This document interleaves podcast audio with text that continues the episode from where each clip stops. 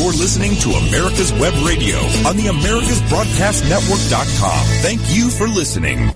Good morning, everyone. Hello, I'm Jack Christides, and this is Billion Dollar Ballers, the show discussing the business of sports involving everything from the NCAA all the way up to the major leagues.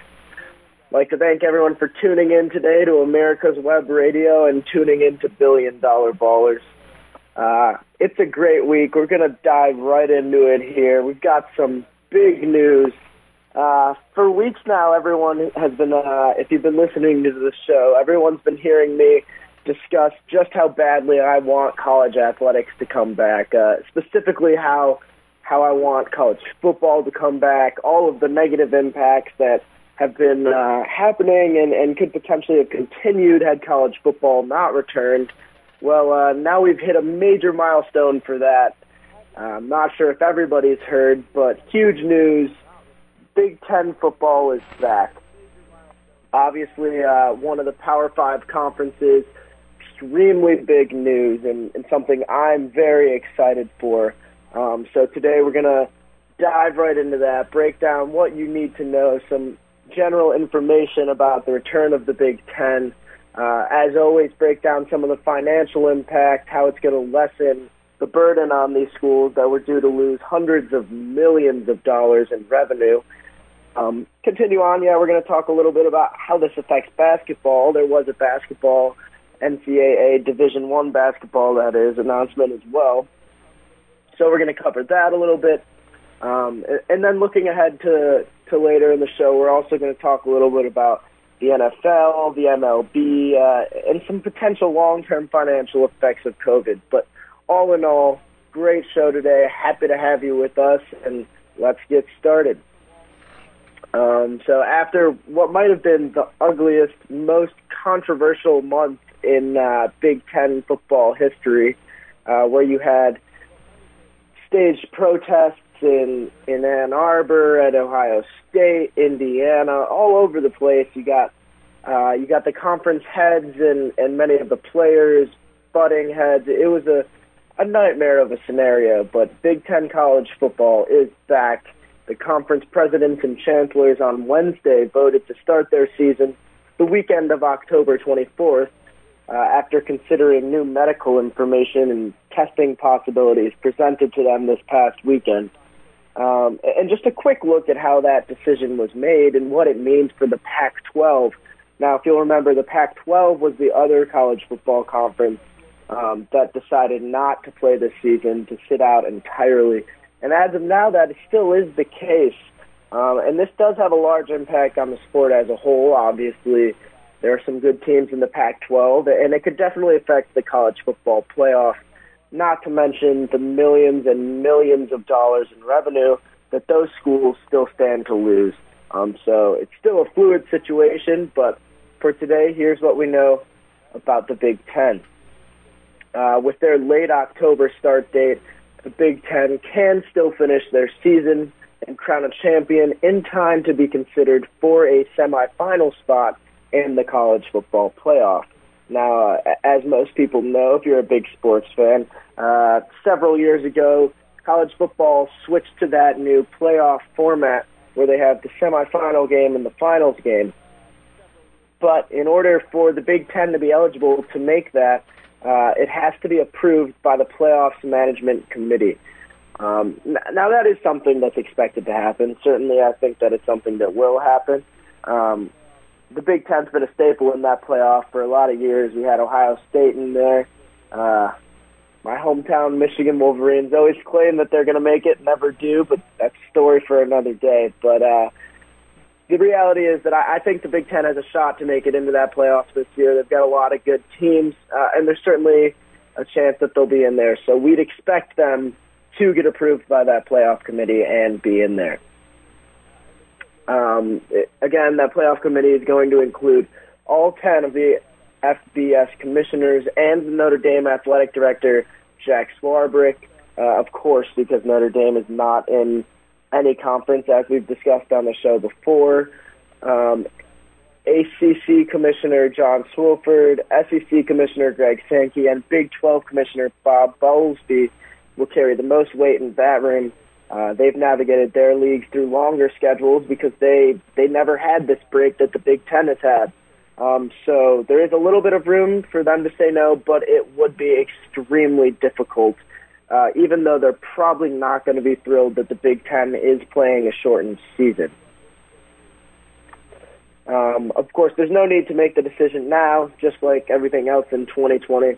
They can wait and evaluate the circumstances and decide. Uh, but it is great to have the Big Ten back. Now, what does this mean for the Pac-12? Uh, I mean, it's certainly hard for the Pac-12 to ignore this development if uh, if the every other conference aside from them thinks it's safe enough.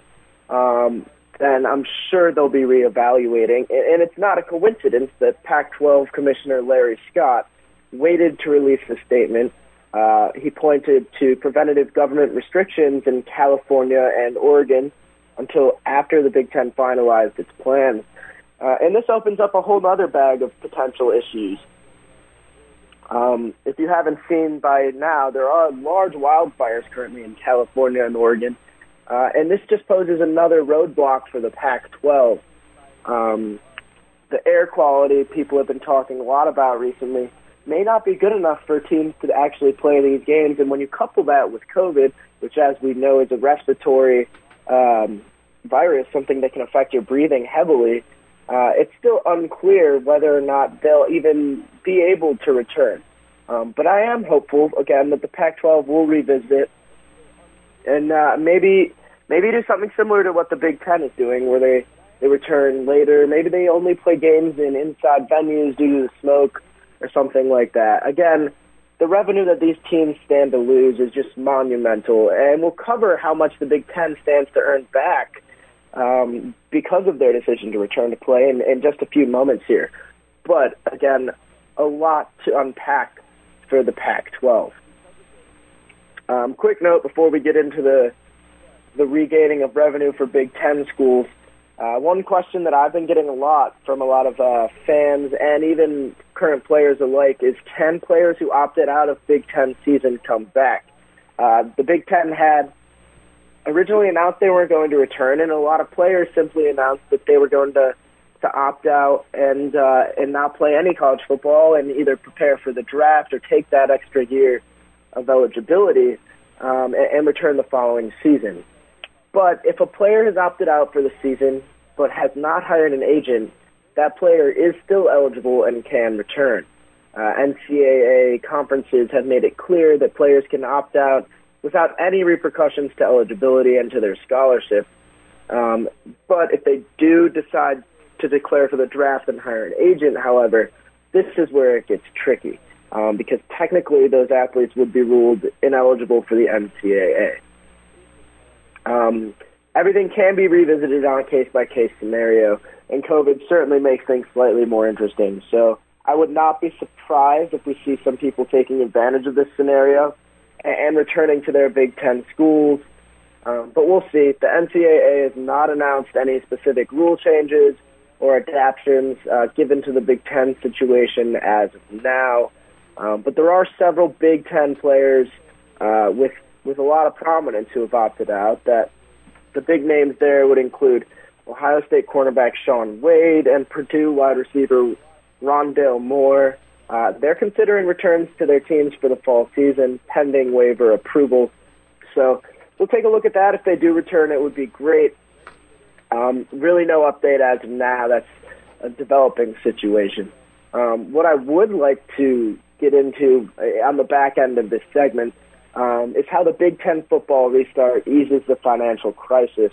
Um, although there are still glaring holes that exist. So um, for people who don't know, Big Ten is college athletics' richest conference, uh, and currently the Big Ten is in the midst of a generational financial crisis. Iowa and Minnesota have eliminated sports. Purdue and IU are planning significant furlough programs, and some schools are talking about shortfalls reaching $100 million. Um, obviously, the decision to restart football is a huge, huge relief to its ailing, the Big Ten's ailing department. Um, returning to football means reopening the conference's most lucrative revenue stream, uh, at a time when guaranteed income is a total godsend. Um, however, I mean, it's not going to completely end financial concerns. Um, and, and today we're going to use Indiana University as a case study of sorts. Um, Indiana released a lot of their financial information when all this crisis went down, and, and so we've been able to take a good look at that school um, and see just how much this week's news affected the financial forecast. Um, the good news is, perhaps the best news for these schools uh, in general, um, is that they're restoring the biggest piece of their athletic budget due to TV revenue. Um, in the fiscal year in 2019, Indiana University's media and television revenues exceeded $43.6 million. Uh, now, that's roughly 34% of their total revenue. The previous year, that number was closer to 33%. But uh, in each case, it still came in larger than the next closest categories contributions and ticket sales. Um, now, that's according to financial reports submitted annually to the NCAA and obtained um, originally by Indy Star uh, via records request. So, thank you to Indy Star for those figures. So obviously, teams are going to be making a lot more due to the fact that their TV revenue is coming in. Um, they can still get their contributions coming in. So both of those are great, and they're still standing to lose, unfortunately, ticket sales. However, um, there is some hope on that front. Um, it's really going to be a college by college basis. But as we've seen in the NFL, they've set some precedent to have fans in stadiums. So there's a chance to earn back even more of their revenue. Um, now you tie that in, in with the fact that the Big Ten bowl field remains intact. Um, and you're looking at even more money coming back. The NCAA reports began breaking out bowl revenue as a separate line item in 2019. Uh, and in 2019, again, to use Indiana University as an example, uh, Indiana reported more than $7.1 million in that category. So that's seven point one million dollars in revenue just from uh, just from bowl games. Um, now, Big Ten bowl revenue it, it's not predicated entirely on reaching the postseason. Uh, the conference actually pools its bowl revenues and hands each school at least some of it, regardless. So it's a revenue sharing system. Um, with that being the case, uh, the Big Ten usually does very well with bowl games. Usually, most of the teams in the Big Ten make a bowl game. Um, but it is uh, it is good for the schools that don't that they're going to still get that revenue share. Now, uh, with just eight weeks to complete eight games before the Big Ten title game, there is no wiggle room for postponements or cancellations uh, in terms of completing a full season. Um, but if everything does go as planned, the Big Ten might yet realize full television revenue uh, either way. Uh, television contracts are normally negotiated uh, based on inventory. Uh, the conferences will promise broadcasters and distributors a certain number of games at a minimum to fulfill their obligation. And it really looks like they're going to hit that point. So, again, a full total breakdown uh, on the financial impact for the Big Ten, um, just to hit the, the key points again, in that they're going to fulfill their television contractual obligations. They're going to get that TV revenue. Uh, I'm sure contributions and donations may be down slightly due to the financial struggles a lot of people are having now, but you can still hope for some financial struggles, uh, for some financial relief, rather. And uh, ticket sales are going to be the largest hit. Um, it's still going to hurt a lot, but very happy to have Big Ten football back. I'm sure the schools are as well money's flowing back in. And really, one of the biggest problems caused by coronavirus that I've talked about uh, throughout the course of this show's history has uh, has gotten slightly better. So we're happy to hear that. Um, we're going to go to a short break. Break back with NFL football in just a few minutes. Want to give your family or loved one the perfect gift? Then go online and check out the tornadobodydryer.com. I love mine and the warm heat air massage it gives me after my shower. The Tornado Body Dryer is super. You'll love it and you'll love having one in your shop.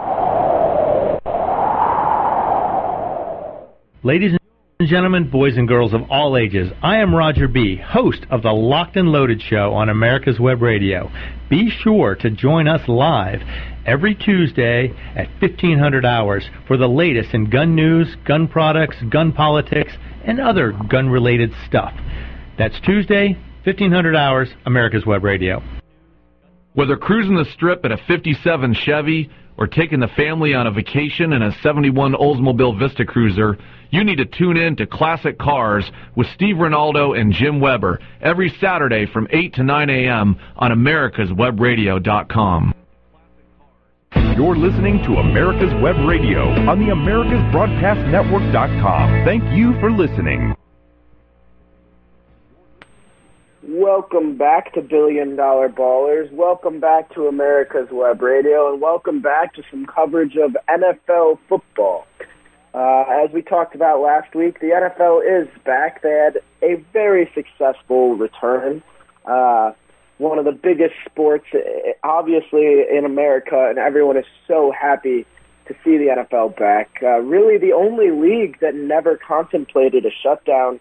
Of course, they did have timeline on their side. They were the last sport to return, kind of came on the tail end of coronavirus, but uh, came with some of its own challenges. We talked about how it was going to be interesting to take a look at the NFL returning to action in a time when we still have the NHL playoffs and the NBA playoffs going on. The MLB is currently playing.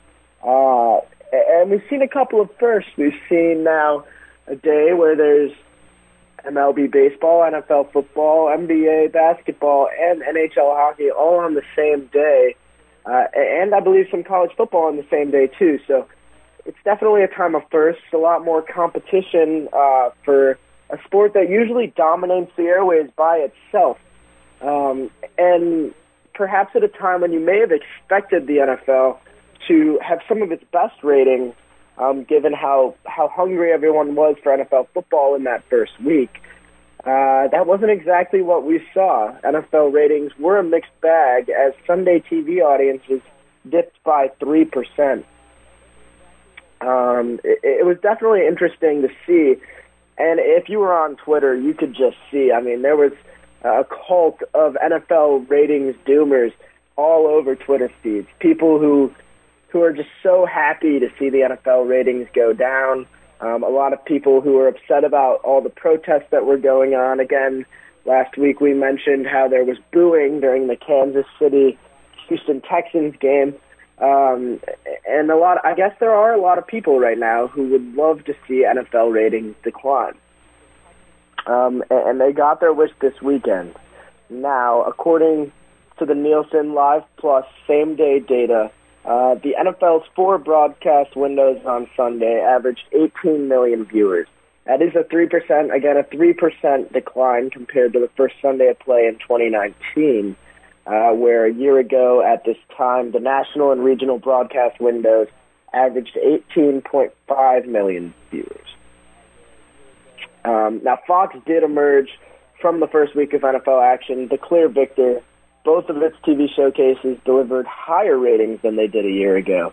Uh, the, that was the Tampa Bay New Orleans game, um, which marked an 8% lift compared to last season's Giants Cowboys game. Um, and of course, that was great to see. And the NFC North battle between Green Bay and Minnesota, um, they averaged seven percent more viewers. So, so what we're seeing here um, could just be the result of natural shifts in uh, in the type of matchups that you were getting. We had some great matchups in Week One this year as compared to last year, or it could signify a change as people uh, kind of rebel against the social justice. Uh, social justice things that are going on in the league right now. Only time will tell. I think it's a little too early to make any distinction about what the ratings necessarily mean, but it's certainly something to monitor. And, and I would say that you can expect a ratings hit if there is more conflict between NBA and NFL times. I mean, if you have the Western Conference or Eastern Conference uh, finals going on in the middle of an NFL game, or if you have even the NBA Finals going on in the middle of an NFL game, it'll be interesting to see how those two affect each other ratings wise. I mean, the NF, the NBA viewership is down immensely. Uh, there are a lot of people who don't want to watch the NBA right now due to some of the protests and everything going on. Um, but I mean, the NFL still carries the same way. It'll just be interesting to see how this plays out. But ratings are certainly something to keep an eye on uh, moving forward. So, uh, with that being said, we'll move on and and discuss a little bit about the money NFL teams will lose per game without fans and why we've seen some announcements of changes uh, with the plan to have fans in the stands. Um, and it really is an unbelievable amount of money. Uh, somewhere in Dallas right now, Jerry Jones is sitting around, and I can promise you that he's not happy. Uh, I'm sure he's saying things and, and sending out tweets like the p- pandemic's a hoax, let fans in. Uh, if we die, we die. And the sad part is you can't even blame Jerry Jones. Uh, because without fans, his 60-yard video screen at AT&T Stadium uh, will will be empty. His franchise will lose 77 million dollars per game, or 616 million dollars over eight home games. Uh, that is, needless to say, a lot of money. Uh, the top five teams, as far as losing money uh, as far as revenue loss without fans in attendance. And again, this will account for tickets, concessions, sponsors, parking, merchandise, the whole nine yards. Those top five are Dallas with 77 million loss, New England with 39, the Giants with 32, Texans 27, and Jets 27. Large amounts of revenue being lost because of having no fans in the stadiums. Now, back in May, Forbes did report that the NFL would lose an estimated $5.5 billion of stadium revenue. Now, that does account for 38% of their total revenue, so it's no amount to scoff at. It's a, it's a lot of money that the league stands to lose. And, and Dallas and New England, again, who are one and two on that weekly lost amount per game, uh, they're set to lose over half their total revenue. Uh, however, the Bills, Titans, and Bengals would lose less than a third. So, so if you're wondering why that's the case, it, it's really just a breakdown of one, how big the stadiums are, um, two, how well those stadiums can be filled. I mean, you look at the Bills, Titans, and Bengals historically, some of the underrepresented teams fan-wise. Uh, also in some smaller markets, you've got Buffalo and and Cincinnati. Um, they're not quite the same as Dallas uh, and New York. So you can understand why they're not losing as much money. Um, but it, it's still not a good thing. Still, around one third is still a large amount of your revenue to lose. And these numbers are not good news for players either, uh, because players would lose out on the allocated 47% of football related income per the, that new collective bargaining agreement, which again they signed in March. Um, so the players are going to be losing an alarming amount of cash per game um, because as their teams get hit, so do they. Um, so definitely not just an issue for the teams or the league. The players are also affected by this a lot. Now, for week one of the NFL season, the Chiefs and Jaguars were the only teams allowed to host fans. Uh, they had between 14 and 17,000 fans in stadiums. However, in the next couple weeks, seven other home teams have announced their plans to allow NFL fans in the stands. Uh, the Cincinnati Bengals, who again had no fans in their stadium for the opener, they'll have 6,000 fans uh, for the next two home games. The Cleveland Browns are going to have a max of around 6,800 fans for their first two home games. Dallas Cowboys, Jerry Jones, again, number one losers if they have no fans. Uh, they're allowing fans, but they haven't set a number. If I had to guess, uh, they do have the largest stadium. I think they're probably going to push for the most amount of fans. It'll be very interesting to see there. That's something I'll definitely cover in our next show. Um, looking forward to seeing how Jerry handles that. Denver Broncos, uh, no fans at their opener, but they will host 5,700 for their second home game.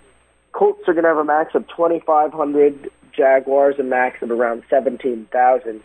Uh, the Chiefs a max of 16,000, and the Dolphins a max of 13,000. So changes, and I would assume that there will be more. I know I, I am a Lions fan, unfortunately, as I've covered previously in the show, And I do think that the Lions just recently announced they're going to have a few home games where they allow fans. Um, so, so really the announcements are rolling out, and I think we'll see more and more fans in attendance at these games uh, because one, the fans want to be there, obviously, and two, the teams really do need the fans there in order to make up some of this lost revenue um, and to get their players paid and to maintain salary caps into the future uh, and just for a whole number of reasons. So I definitely think that we're going to see more fans in the stadium. Um, now, moving on, in a, I guess I'll give a little preview of our next segment because it is kind of a complicated topic, and I think it'll take me a little more than the time allotted for it.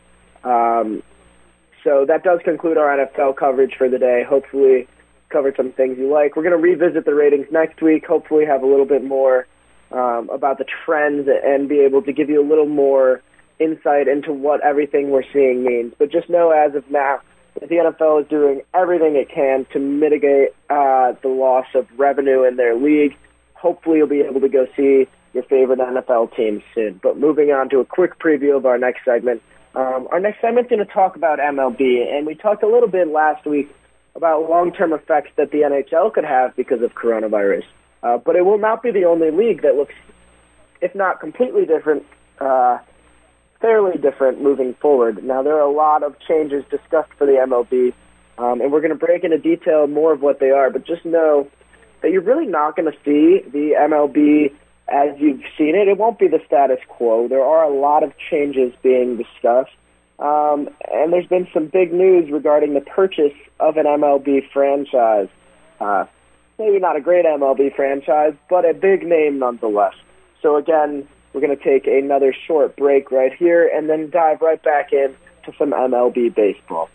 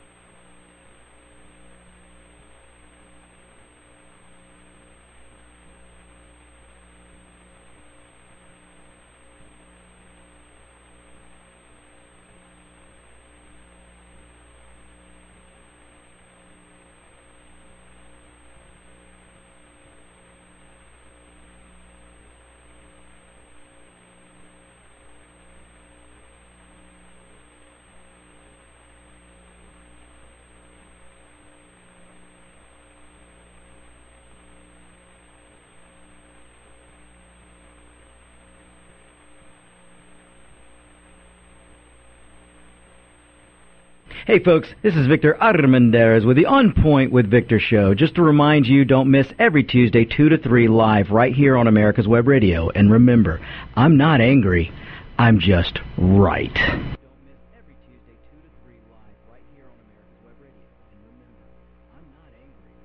Hello, I'm Dr. Mike Karuchak. Have you ever wondered what doctors talk about amongst themselves? If you do, join us on the Doctor's Lounge and hear the doctors' conversations amongst themselves. Join me and my co-host, Dr. Hal Schertz, every Thursday morning, 8 to 9 a.m. You're listening to America's Web Radio on the AmericasBroadcastNetwork.com. Thank you for listening.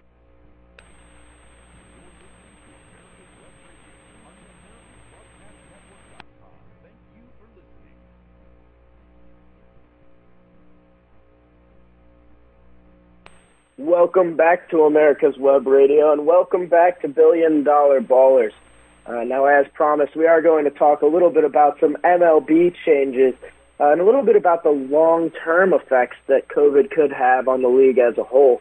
But I do want to start with some more recent news as the MLB's Uh, yeah, let me think about the right way to say this.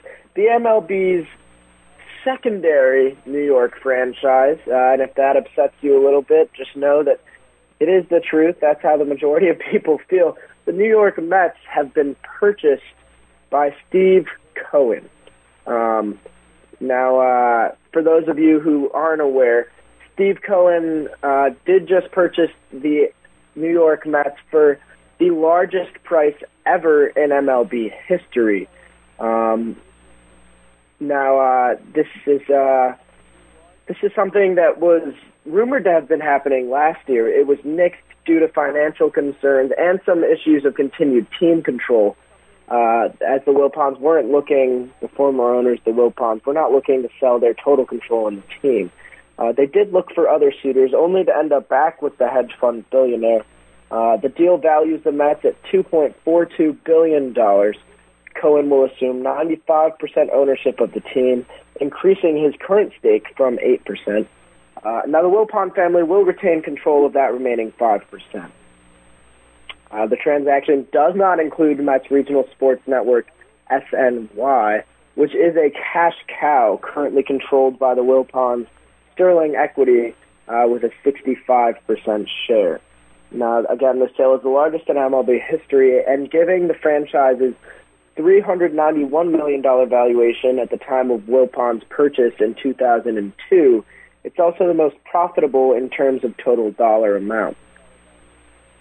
So I thought what we'd do is we'd go through a few other MLB franchise purchase valuations um, and, and see just how much more this Mets sale was. Uh, in 2019, the Kansas City Royals uh, sold for about a little less than half of the price uh, that the Mets just did. In 2017, the same could be said for the Miami Marlins. That was interesting as well. Uh, Seattle again coming in just a little over half uh, in just 2016. So this is nearly double um, most of those purchases. The only one that really comes close is in 2012 when the Los Angeles Dodgers sold, um, and their valuation was a little over two billion dollars. So um, certainly a monumental figure for the team to be valued at 2.42 billion dollars. New York obviously is a huge market for any sports, especially uh, especially baseball. Um, it'll be interesting to see how Steve Cohen takes the direction of the franchise now. Um, again, always competing with the Yankees are the Mets. Maybe they'll be able to make a big name. But as we've seen with just with what just happened with the Clippers, uh, just because you think you're coming back, just because you think you're taking over the city, doesn't mean it's going to happen. So, all luck to the Mets, all luck to Steve Cohen, but we'll have to wait and see how that turns out. Certainly, good news financially for the MLB.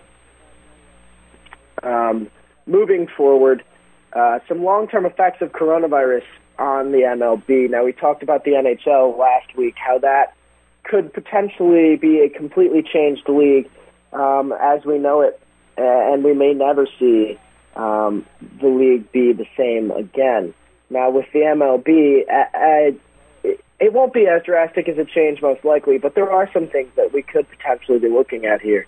Um, the MLB postseason will feature 16 teams this year after a 60 game regular season that was delayed roughly three months due to the global pandemic. Uh, and, and that does make sense uh, because this season, unlike any other, has been necessarily strange. Uh, teams have been decimated by injury, players have opted out, it's been an unbalanced schedule, coronavirus have, has had outbreaks during the season, hurting multiple teams and delaying games. Uh, the need for the league to recoup money it lost by shaving off 102 games from their regular season schedule, and there being no fans in attendance, uh, these expanded playoffs were certainly a necessary evil. Um, it, it's similar to the odd playoff format that we saw in 1981 that was put in place due to the player strike. Um, and you would think that this would be a one-time thing, as it was back then. Um, but if Rob Manfred, MLB's commissioner, gets his way, this will be permanent. Uh, Manfred told the Washington Post on Tuesday that an overwhelming majority of MLB owners endorsed the 16-team postseason before the pandemic, and the commissioner suggested it could be here to stay. Now, Manfred has gone on to say that he thinks there's a lot to commend. Uh, he thinks it's one of the changes that he hopes will become a permanent part of the baseball landscape. But if you just take this at face value, I mean, why would owners want a 16 game postseason? I mean, obviously, it seems like a money grab to me. Uh, the more playoff games you have, the more chances for your sport to be on TV. Uh, the the higher you can charge the the TV companies, the more t- television revenue you can gather. Um, now, the flip side of that is, does it hurt your product? Is your overall competition aspect worse? Does it damage your regular season because teams don't care as much about their record, knowing an expanded playoff field means they might be able to get in? Um, so that again is the downside. We're talking essentially more television revenues, eyeballs for a longer period of time, higher higher value on the sport as a whole versus uh, versus worse competition aspect uh, and potentially an even harsher decline in the amount of fans that enjoy uh, a sport that really, as we know, is is on life support as far as fan support. Um, but no matter what the, t- the league's motivations are, what is clear is it would take a lot of what has already made baseball special and throw it in the garbage. Uh, again, what's the point of a 162 game season if every mediocre team reaches the postseason? Uh, and if you want an ugly example of what could happen if this format remains, all you have to look for is what just happened uh, in 2019. Under the current format of 16 playoff teams, where first and second place teams in every division and two wild cards in each league make the postseason. The 78 and 84 Texas Rangers of 2019 would have made the playoffs under this structure. We're talking a team that is six games under 500 making the playoffs. I mean, that wasn't a good team. Uh, the Texas Rangers were not a good team. They lost 84 games last year. For reference, if we're just wanting to talk about a, a shortened season here, look, that's like saying an NFL team that came in, let's say, third place, fourth place in their little division and went I don't even want to say seven and nine. Let's say a team in the NFL that went six and ten, uh, making the playoffs. I mean, no one wants to see that. That's a bad football team. The same way that a baseball team that goes seventy-eight and eighty-four is a bad baseball team. I mean, the playoffs are supposed to be an accomplishment. It's supposed to be something that you can look as a milestone and say, all right, well, we didn't win a championship per se, but we played well enough to make the playoffs. We know where we stand what you're going to have now is you're going to have teams that had horrible seasons, thinking that they had good seasons because they made the playoffs, not making the changes that they had to had to. And over a long period of time, what you could potentially see is a lack of overall quality in the league as the bad teams are content with not being great because of the revenue that they're going to earn from making the playoffs. So I think this is an absolutely horrible, like a terrible idea. I hope that the commissioner reassesses this because I know it's a money grab. I mean, it's obviously a money grab. But I'm not even convinced that it'll get them the money that they want. I mean, on face value, it seems like a good idea. More games, more eyes, more TV revenue, and, and potentially you think you're going to increase your fan base over time. But from where I'm sitting, I just don't see them. I don't see this being a positive thing. I, I really don't. Um, but again, it's going to be something that we're going to have to track. Uh, and they're really just trying to make up for lost revenue from this year. I get it; it was definitely a tough year, um, and and they were they were looking at losing a lot of money. So I can understand why they wanted to make changes. I just don't think that this is the change that they need to make. All right, last topic, MLB wise. Here we're going to jump into something that I recently picked up on, as recently as yesterday, picked up on, um, and I'm sure that it'll get some more coverage into the future, and I'm sure some other teams may be doing what the Yankees are doing. Uh, and what the Yankees are doing is seeking a billion dollar bond refinancing as attendance is expected to be down for years. And this just points again to long term COVID 19 impacts as we kind of become more conscious of being uh, socially distant and more prepared for uh, not only a reemergence of this pandemic, but potentially new new struggles that our country may face. Um, so again, the Yankees are going to raise nearly a billion dollars in this new bond issued through New York City to firm up their financial position. Uh, the New York City Industrial Development Authority will issue exactly $923 million in pilot revenue refunding bonds, uh, which will refinance the remaining balance on the municipal bonds used to construct the new Yankee Stadium, which opened in 2009. Uh, these bonds are rated triple B plus by Fitch Ratings, uh, which, if you if you didn't don't know much about bonds, is a strongly rated bond. It does reflect the financial strength and fan enthusiasm for the Yankees, as well as the very low likelihood of a default. Um, if you're wondering why this isn't rated higher, um, it's because sports are subject to economic situations such as the pandemic um, which is what the ratings agency did note uh, in a statement released a few nights ago. Um, they said, quote, the strength of the Yankees as a premier franchise within the MLB and in the robust New York City market have resulted in a history of strong fan support through previous economic downturns. Uh, so I guess we could see several other MLB teams looking for loan refinancing. Um, it'll be interesting to see who does do that and what those bonds are rated because uh, while it might not seem like a huge metric, what that bond rating really means is the Yankees are a good organization. If you had the Cleveland Browns, for example, I know it's a different sport, but if you had the Cleveland Browns looking to refinance their stadium, I don't think they'd get triple B plus rating on that bond. Not only because the city of Cleveland doesn't have much much money as the city of New York, but also because historically they're not a strong franchise, and I'm not just talking about their performance on the field. Uh, the fan support for the Cleveland Browns has often wavered. Um, they've actually never been successful enough on the field to garner good uh, sellouts in their stadium, and uh, and they've also moved locations several times. Several times, uh, they were in Baltimore for a time, um, just as a result of their lack of fan support. So that that would not necessarily get as high of a rating as a bond. So if we do see this happen across other sports or further in the MLB, uh, I'm going to look at that bond rating and and and I think that we can all look at it as a community and and say, all right, um, that tells the true strength of that franchise. So I'm actually somewhat excited to be able to take some time uh, and look into that. Um, so with that being said. We're going to go into our last short break before coming back and discussing some football, but not the American football. We're talking soccer after a short break.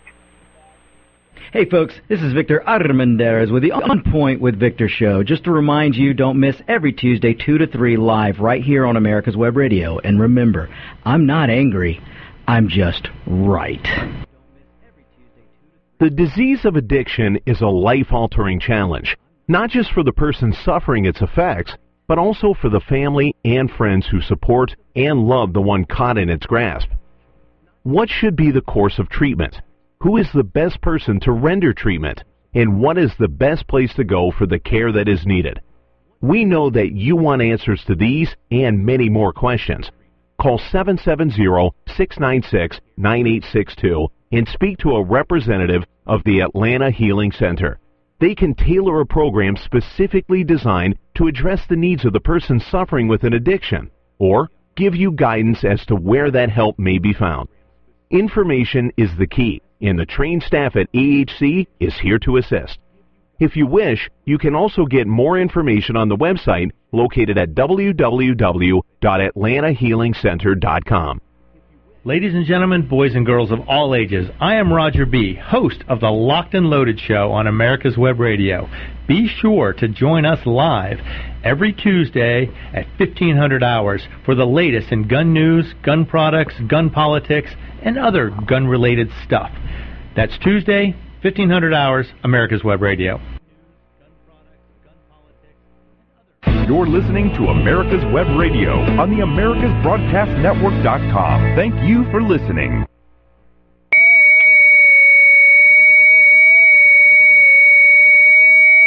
Welcome back to America's Web Radio, and welcome back to Billion Dollar Ballers. And welcome back to our final segment here, where we're going to cover world football. Yes, that's right. We're going to cover some soccer here. Um, a very interesting case, as we talked about previously, the economic uh, and financial situation of world soccer is very different than most of our American sports, and very much more related uh, in terms of club to club than our American sports. Now, uh, obviously, you go to you to leagues like the NBA and the NFL, and and you have all 30 or 32 teams in the leagues, but in world soccer, U.S. excluded, what you have is a big network of independent clubs all of these clubs tied together by universal FIFA rules and transfers and and the like. Um, but that's exactly why when something like COVID-19 happens, it can entirely change the landscape of soccer on a worldwide stage um, in, a way that we have not been able to see in the United States in our sports, which has salary caps and uh, and and uh, drafts and things of that nature. So which can to get right into the large figure that the big headline that everyone's been seeing about soccer, if, if you follow that, is that COVID-19 is going to cost global soccer around, and we'll put this in U.S. dollars, although the figure is reported in euros. It's going to cost global soccer 14.4 billion dollars in 2020. 14.4 billion dollars. Uh, I'm gonna butcher this name, but Olli Rehn, I hope that's how you say it, Olli. If not, I apologize. He chairs the FIFA COVID-19 Relief Plan Steering Committee, uh, and he told Reuters that that figure is based on the current scenario where club and international soccer has resumed after being put on hold for three months in 2020. Club soccer globally generates between 40 billion and 45 billion dollars annually, and that's according to FIFA meaning that COVID has already wiped approximately a third of that figure out in 2020. Again, soccer has been hit very hard by the coronavirus pandemic, and it's created turmoil at different levels, with some professional clubs facing very serious difficulty, especially when regarding their youth academies and lower division clubs. Now, youth academies and lower division clubs, to put it in American terms, is is um, it's similar to like an MLB minor league team. If a minor league team below that even had uh, like these like 13 year old teams playing.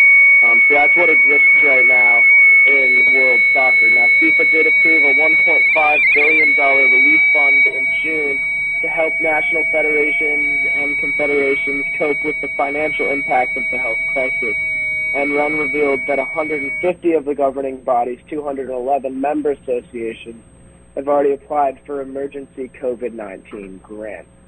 Um, now, I mean, it might seem like a $1.5 billion relief fund is a lot of money um, to help national federations, but when you look at the amount of money that club soccer globally generates, um, which is between 40 billion and 45 billion dollars annually, that's not going to do everything uh, in terms of reinstating all the money that these clubs and national programs are losing. Um, and some clubs are losing even more. A good example to look at would be Juventus. They were hit with a 71.4 million euro loss for 2019-2020. Uh, and all of this just points to the fact that the cost is too much for individual nations to mitigate alone. Uh, it's we're talking huge numbers that cover the football economy in its entirety, um, and it can't be an exact figure, but we have to estimate the losses of 211 member associations. Uh, and under any scenario, that would be too great for FIFA to mitigate alone. So what you're going to see here is um, a huge shift in how the sport operates. We've already seen that transfer values, which are typically, if you're not familiar with the way that club soccer operates, the biggest players in the world switch teams far more frequently than many United States sports because they're not really tied into their contracts per se.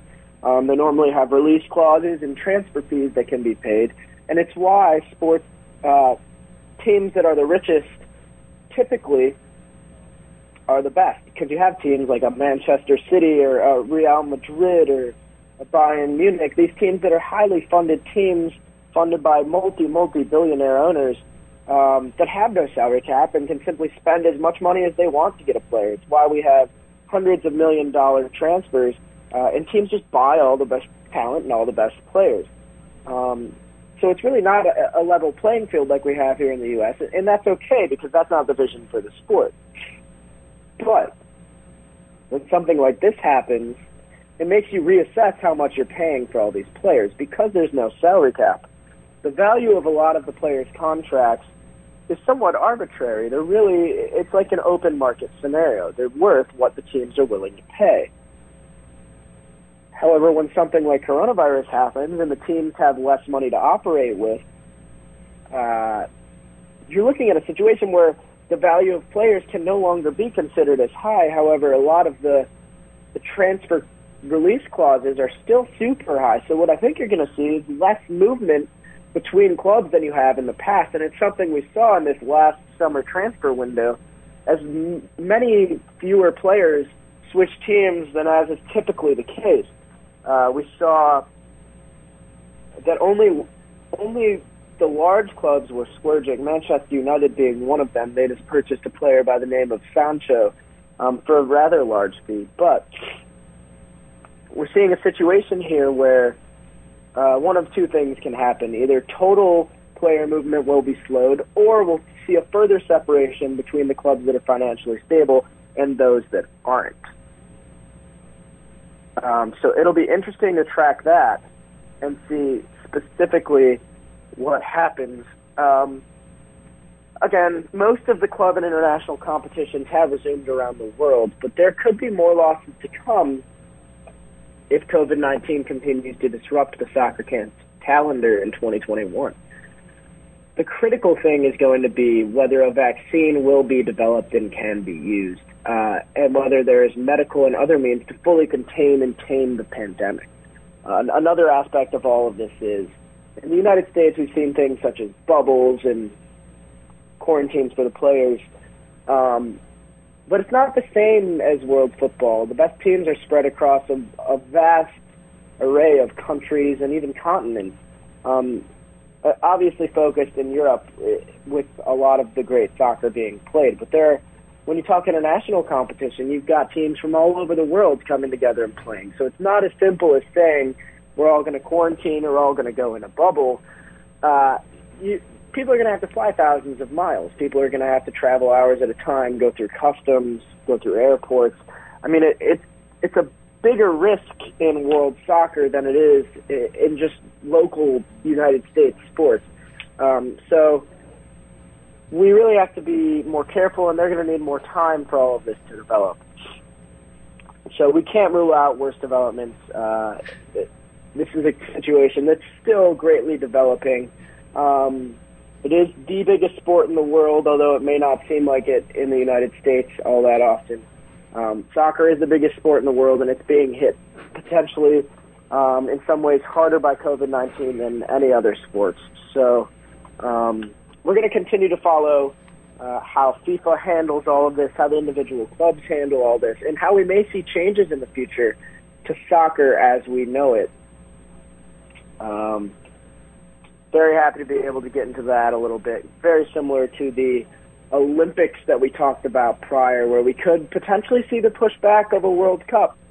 Um, I don't know. I, I don't want to be the one to say it, but we just have no idea what's going to happen in world soccer right now. So that concludes our coverage of soccer today. I did want to leave a little time at the end of our show uh, to talk about future topics that we're going to be discussing and, and just the show as a whole um, and some of the economics of sports. So as we know, as we talked about, we're going to see some major changes in the NHL. Uh, we've talked previously a lot on this show about the UFC. And the UFC is going to be something that I'm going to get back to next week. Um, obviously, that was the first sport that returned from all this coronavirus. It was the first sport to try out the bubble. And I really would love to touch in the coming weeks on how they paved the way uh, for a lot of these other sports to come back. And what I wanted to do, what I thought would be fun, and I'm still working on this project, but I'm excited to bring it to you next week, is how how much money exactly have all of these other sports leagues made? And I guess you could think of it as saved, but I, I want to think of it as made because if they never came back, they wouldn't have made any money. Uh, how much money have these other leagues made as a result of what the UFC was able to accomplish? I do not think that this is getting enough coverage across the media right now. I think that the UFC needs to be applauded. I think I think they deserve an award. I think like I could not think higher of the UFC right now. Um, incredible institution, extremely happy with what they've been doing. Um, we talked previously about the PLL. We're also going to revisit that next week. That is the Premier Lacrosse League. Uh, I want to get back into the idea that their their format of not having home cities. Uh, if you've forgotten, we t- have talked about it previously, but the PLL doesn't have home cities for their teams. They have team names, and and they they're they're kind of like a traveling circus. I mean, they go around playing these games with no home team um, to claim. And I talked about how I thought that was a bad idea in the past, but what we're going to do is going to analyze their revenues for their past season, um, talk about potential trends, and see if there's any pathway for that format to spread across other sports. Um, I guess would be no, but we're going to take a look at it. And then we're also going to move forward and talk about uh, with the NBA's next draft scheduled for um, far later than many probably expected. Their next season, they claim, won't start until at least after Christmas or, starting on Christmas. So we're going to have more overlap of these sports, and I just want to do a full breakdown of how how sports is so uniquely positioned to take over television and that there often aren't over I mean think about it. College football is primarily on Saturdays, NFL is on Sundays. The NBA and NFL seasons aren't at the same time. The MLB season is literally scheduled so that it doesn't interrupt the NBA season too frequently. I mean, that's a huge reason in a lot of these reports of why the NBA uh, can't change its season. Um, so it's going to be interesting to see moving forward how these sports are going to be continuing to overlap because of COVID, how that's going to affect revenues, and how that's going to affect the greater landscape of sports and the economic impact of sports anyway, a lot to look forward to. Um, I think today was another great show. I hope you do as well. Um, and to all of those who, who are listening and fans of Billion Dollar Ballers, we thank you. Uh, and we'll be back next week with some better information. Uh, this has been Billion Dollar Ballers. I've been Jack Christides on America's Web Radio, signing off. See you next week. You're listening to America's Web Radio on the AmericasBroadcastNetwork.com. Thank you for listening.